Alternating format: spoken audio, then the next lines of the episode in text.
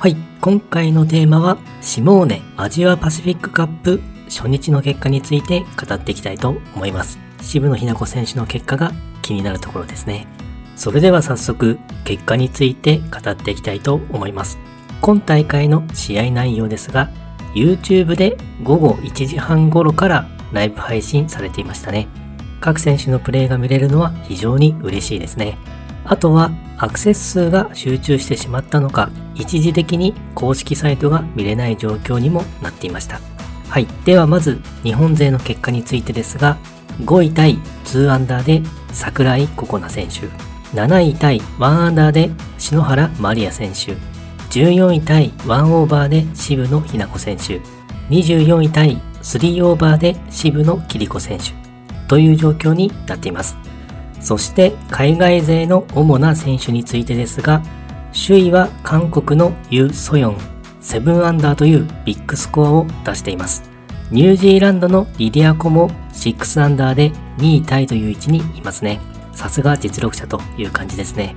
そしてイボミも5アンダーで単独4位といういい位置にいます。今回は旦那さんがキャディを務めているということでリラックスしながらプレーができてる感じなのでしょうか。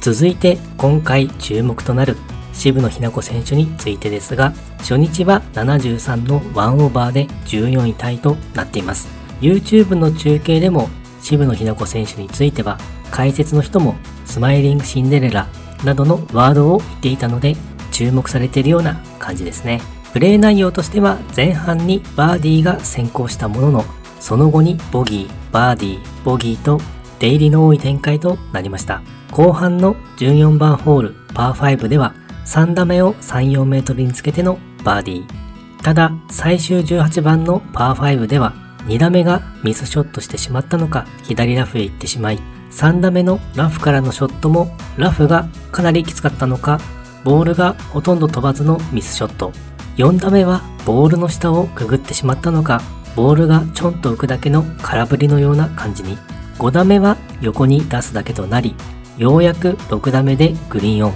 34メートルのパットをワンパットで沈めて痛恨のダブルボギーとなってしまいました。このコースのラフかなりきついんでしょうか。特に4打目の空振りに近いショットはなかなか珍しいことなのかなと思います。あとは全体的に欲しいバーディーパットも結構あったのですがなかなかうまく噛み合わない感じでしたね。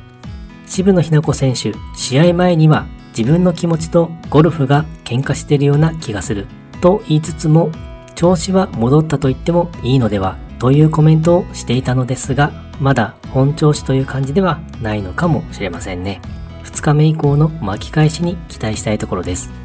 そしてチーム戦については単純に2人のスコアを合算するというルールになっているようです。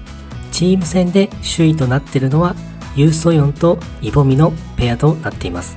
この2人トップと4位という成績になっているので合わせて12アンダーと圧倒的なリードとなっています。そしてチーム戦の2位タイは桜井心那選手と篠原マリア選手のペアとなっています。